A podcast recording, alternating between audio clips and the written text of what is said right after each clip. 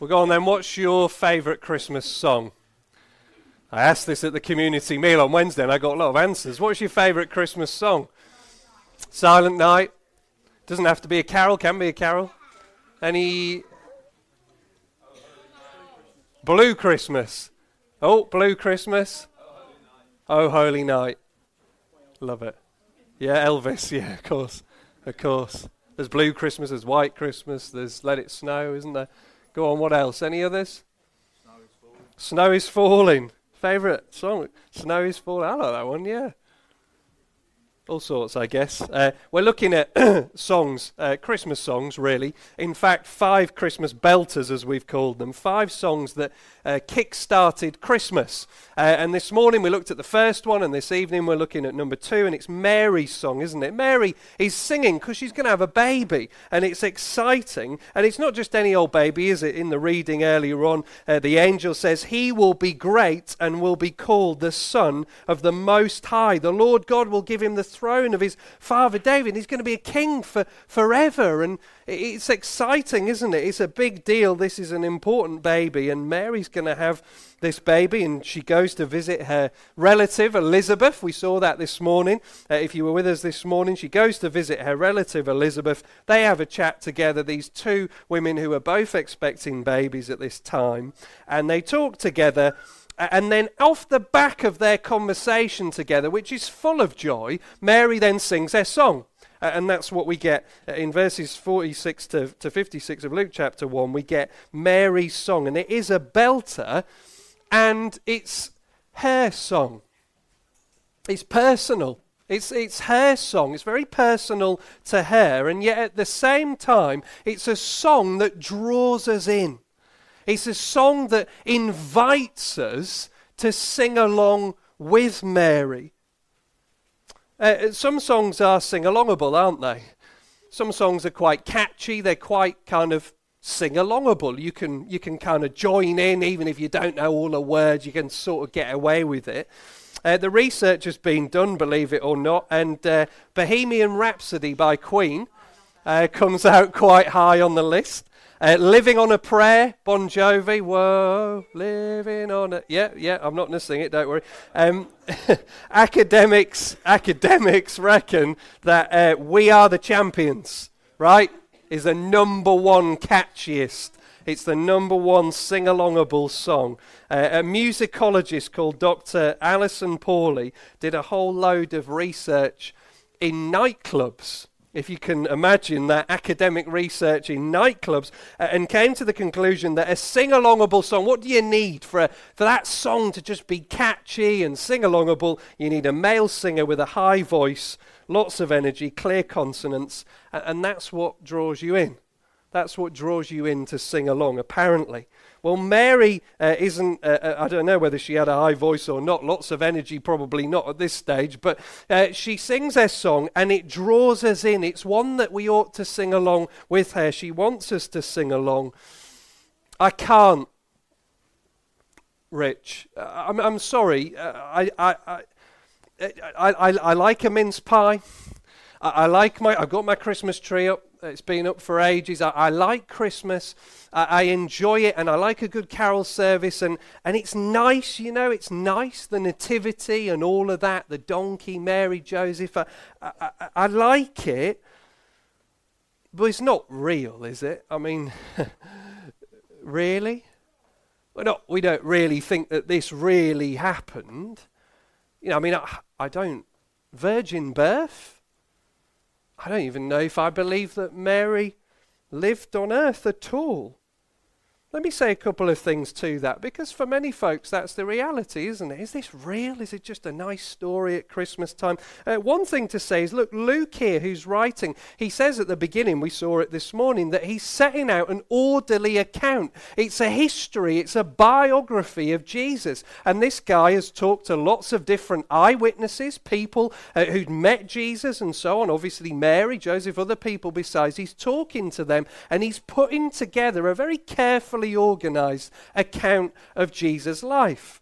Uh, it's been carefully investigated and researched, and he's got uh, written sources in front. He's a historian, basically. Uh, but what about all the weird stuff? There's loads of weird stuff, isn't there, in the Christmas story? There's a star in the sky, there's a virgin birth, and there's a shed load of angels. Everywhere you look, there's an angel popping up. It's a bit weird, isn't it? But just track with me. The Christian claim is that God came into the world and was born as a baby in Bethlehem. Now, if you can concede that there is a God in heaven, and many people do all around the world, then if he did come into the world and was born as a baby in Bethlehem, then you would expect some fireworks, wouldn't you? This is a royal birth. This is a divine birth, so you're going to expect some fireworks. And there are. There's a star in the sky, there's a virgin birth, and there's angels popping up left, right, and centre. To be clear, the people back then and us Christians now, we don't expect angels to pop up all over the place all the time. We don't think that's normal. No, it's abnormal. It's extraordinary because God has been born and He's come into our world and so you might as well expect some fireworks. But we're not into Mary's story so much tonight. We want to listen to her song. And it's very personal, isn't it? Her song begins Mary said, My soul glorifies the Lord, and my spirit rejoices in God, my Savior. It's like a lot of great songs out there. The catchiest ones often are a personal story, aren't they? A relationship that works out or doesn't, or whatever, but a personal song, and you get drawn into the lyrics. And Mary's is very personal. My soul my spirit rejoices, my Saviour. It's personal, but what's the source of her song and all of her joy? Well, it's there in the very next word for he. For he has been mindful of the humble state of his servant. You know, where does Mary's song come from? What's the source of her song and her joy? She says it's him. It's him. Who's him? it's God and what he has done. The whole song's about what God has done. So, verse 48, for he has been mindful. Verse 49, for the mighty one has done great things for me. Verse 50, his mercy extends. Verse 51, he has performed mighty deeds. He has scattered those who are proud in their thoughts. Uh, the next verse, he has brought down rulers. Uh, the next verse, he has filled the hungry. Uh, the next verse, he has helped his servant Israel. And just towards the end, just as he promised. It's all about Mary's song is so personal to her, and yet it's all about what he has done, what God has done. And Christmas comes along, and it's all about what we do. Right? It's all about what we do, isn't it? Christmas time. Uh, just think about Santa. Be well behaved all year round, and a fat man in a red suit comes down your chimney in the middle of the night and leaves you a load of presents. Right? It's about what we do, isn't it? Our behavior, our performance. Now, grumpy old pastor, I don't know why he's so grumpy, what's wrong with him, but I'm not being grumpy, but it is about what we do, isn't it? Uh, uh he's making a list, he's checking it twice, going to find out who's naughty or nice. What have you done? Have you been naughty? Or have you been nice? He sees you when you're sleeping, bit weird. Isn't it? Bit weird. He knows when you're awake. That's also a bit weird. He knows if you've been bad or good, so be good for goodness sake. See, it's all about what you do. It's all about what you do, and you better be good. Now, that's a bit light and it's a bit of a joke, but there are subtle aspects to Christmas uh, that draw us into it all being about what we do. We get swept up into an endless list, what we call a to do list, right? Now, we've got stuff to do. We've all got stuff to do. It's not a problem. We're, we're busy and so on. But we can so often just get swept up into that endless list of things to do, caught up in the busy run up to Christmas, doing stuff, drawn into the mad expectations of a perfect day and doing and doing and doing and doing and doing to make those expectations a reality or not. I do this all the time, get swept up into it, all about what I do and what we do. And you know, Christianity comes along and it says that it is fundamentally about what He has done. Mary's song is all about what God has done. And the Christian faith is not about what you do, folks. It's about what God has done for you. Many world religions operate around this principle and all sorts of other philosophies and ideas. It's the do principle, isn't it? You do this, and you do this, and you do this, and you tick this box, and if you do that, and you do this thing, and you live like this, and maybe you feel like that, or you meditate on these things, or whatever, you've got to do this, and do this, and do this, and hopefully, maybe sort of maybe you'll be all right in the end. Maybe God will like you or, or, or favor you if you just follow the list, tick the boxes, do this, do this, and do this, and do this. And Christianity comes along and says it's all about that. What God has done for you. Someone uh, has said uh, the gospel, uh, the Christian message, is good news not good advice. It is good news. It's, it's not good advice. You know how advice works, actually, whether it's good or bad, doesn't matter, does it? Advice is, well, look, I'd advise you in this situation to do this. Or I'd advise you in this situation, probably the best thing for you to do is to do this. That's advice, isn't it? It, it gives us an idea of what we might do. But the Christian message is not good advice, it's good news. What's good news? Well, it's something that's happened, that's been done, and you're being called to respond to that thing. It's news, not advice. And it's good news at that. You know, life presents us, and most world philosophies and religions and ideas present us constantly with ladders Here's a ladder, and you just got to climb up towards God, or, whoever it is up there, and you go up this rung and this rung and this rung. You just do this and pray this and think this and be like this and get this right, and you do this, and you climb up the ladder towards God. And yet, as I said at the beginning, Christianity very simply says no. He came down. He came down the ladder. He came down from earth to heaven, uh, from heaven to earth, who is God and Lord of all. He came down. It's all about what He has done.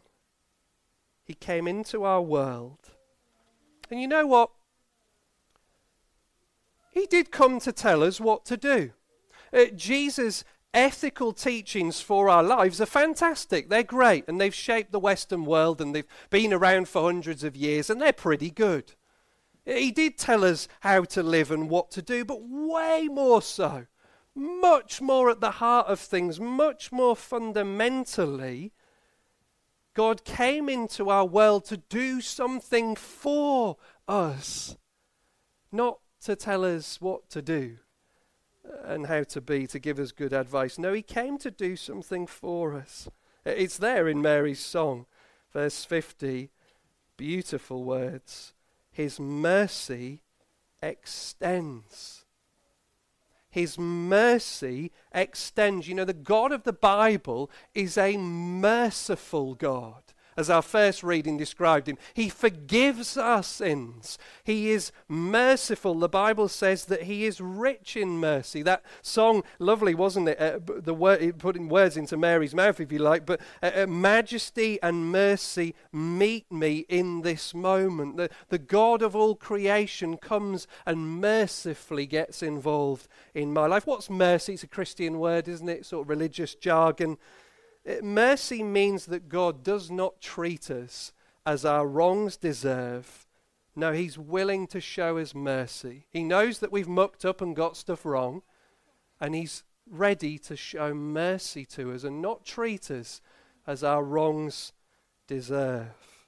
Someone famous said, Human beings have a huge propensity for good and yet a capacity for evil. That's right, isn't it? Be true of your life, of mine, of your life experience, your experience in the workplace. We can do great good, can't we? And we're also capable uh, of great evil and wickedness and wrong. How will it go between me and Santa? How will it go between me and Santa? Am I on his nice list? Or am I on his naughty list? Well, I'll tell you the truth. Thank you, Isaac. Just sit down now, shall I? You know what? I have been nice. Sometimes. When the wind's in the right direction and I've had enough black coffee and a few other things come together, I have been nice sometimes. And never mind naughty. Been narky. Been nasty. Nosy. Not been the neighbour I should have been. Not loved as I might have done. And not lived as I ought to have done. That's the reality. I've failed to keep my own standards, never mind God's. And if I've wronged others, and I have, then how much more have I wronged the God who made me and loves me? And if that's true of me, it's true of you. And it's true of each one of us. William Wordsworth uh, was uh, a great uh, poet, an English poet, a romantic poet. He, he, really reflected on, on nature and, and the creation. And, you know, uh, there was the one, uh, Daffodils. You know, I wandered lonely as a cloud through vale and hill. All, all at once I saw a crowd. It's my granny's favourite poem, I think. A host of golden daffodils. Oh, lovely. Uh, nice nature. He, he really reflected on the goodness of, of nature and all of that in so much of his poetry. And yet, even Wordsworth, even Wordsworth in one poem penned these words, and much it grieved my heart to think what man has made of man. Have I not reason to lament what man has made of man? Folks, we've messed up. We've mucked up. We've missed the mark, and we need God's mercy. We need God's mercy. We've rebelled against him, we've rejected him, we've ignored him throughout our lives, and we need God's mercy. And you know what? He meets our mess with mercy. You feel like you've messed up in life? Maybe there's a particular bit of your life that, oh, I just really messed that up. Yeah, me too. Well, God meets all of that mess, all of the wrong, all that stuff with mercy, doesn't treat us as our sins and wrongs deserve. And you know what? His mercy comes again and again and again and again for people like you and me. No matter how much we mess up. Uh, uh what does it say again? His mercy extends, right? He's not like, well, I thought I might give you a bit. No, he, his mercy extends to all kinds of people. Whoever you are, wherever you're from, whatever your life, whatever you've got up to, you're not too far away for God's mercy to extend and reach out and bring you in. He is rich in mercy, and His mercy can cover up all of the muck and mess of your life. Richard Sibbes, I've just literally come from the village where this man was born, right? He's a Suffolk boy. And he said, There is more mercy in Christ than sin in us.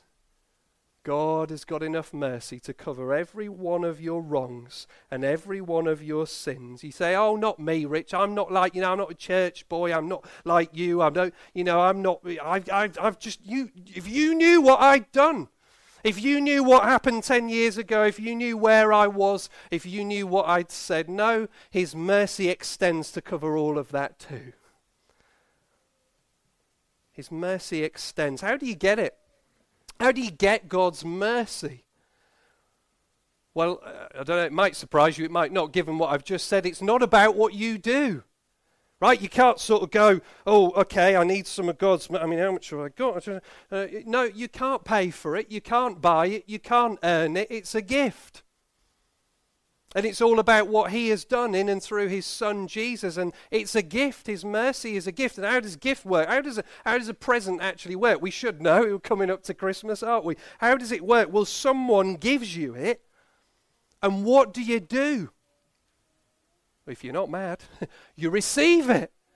You just take it, don't you? I- will let you into a little secret, kids, but after I've said this, just pipe down because I know you'll be so excited. In a few minutes, every child in this room is going to get a free selection box, okay? So when someone goes, Oh, here's yours, what are you going to do? You're going to grab it, aren't you? Yeah, that's right. It's the right answer. You're going to receive it. You're going to take it. It's a gift. And that's how God's mercy works. It's a gift, folks, which you grab hold of and receive. The carol, where meek souls will receive him still, the dear Christ enters in. Right? Meek souls, like that means like humble souls who go, you know what, I've really messed up my life. I've really got it all wrong. That kind of, not, not moral souls, not people who think they've got it all sorted and all right. No, we're meek souls where people just come and say, God, I'm so sorry. Where meek souls will receive him still, the dear Christ enters in. You come to God and you say, God, I am sorry. I have made a mess. I have wronged you. Please, would you forgive me through Jesus? Thank you, Amen. Right? Something like that. and that's it. That's all that's involved. Is that you tonight? Mary's song, uh, Mary models for us meekness. She's very humble. She's just all about God. It's Him. It's Him. It's what He's done. It's all about Him. And she just, she just, she comes and she sings this song, and she's His humble servant. And that's the way. You don't come to God where you listen, well, okay, I've got that stuff wrong, but I've got this stuff right, and I've done pretty well. And you know, no, you don't come like that. You just come and say, you know what, God, I am sorry. I have made a right mess of it. I've wronged you. I've wronged others. Would you extend your mercy to me tonight? Would you have mercy on me, a sinner? Would you forgive me through Jesus? Could you wash away my sins? Well, He can. Would you pardon my offences and hurl them into the depths of the sea and bring me into life with you and life forever? Is that you this evening? Is that you? You're here this evening? You go, yeah, I resonate with that. You know, Rich, I've made a mess. I've mucked up. I've got it wrong. I've wronged other people. And I do believe there is a God in heaven, and I've certainly wronged him. I've not kept my own standards, never mind his. And you know what? I just want to say sorry to God and I want to thank him because I, I don't understand what you're talking about, Rich, but I kind of know that there's something about his mercy which is bigger than all of my mistakes and all of my sins. Is that you this evening? Do you want to grab hold of that? You just, just receive, you just take hold of the gift like a selection box. It's a bit bigger than that. and then you know what? You will experience God coming into your life and into your heart and into your home from there. And all of your doing then flows out what, of what He has done. And all of your mess is covered by His mercy. And then, and only then, well, then you'll find that you're singing Mary's song. Let's pray. Father God, I want to pray a prayer to you that someone else could just latch on and say in their heart, and it might be their prayer or something like it. Father, I'm sorry because I've sinned against you and I've got so much wrong in my life. I've said really stupid and hurtful things. I've done wrong things. I've thought awful things. Please, would you forgive me through Jesus? Father, would you show me this mercy thing?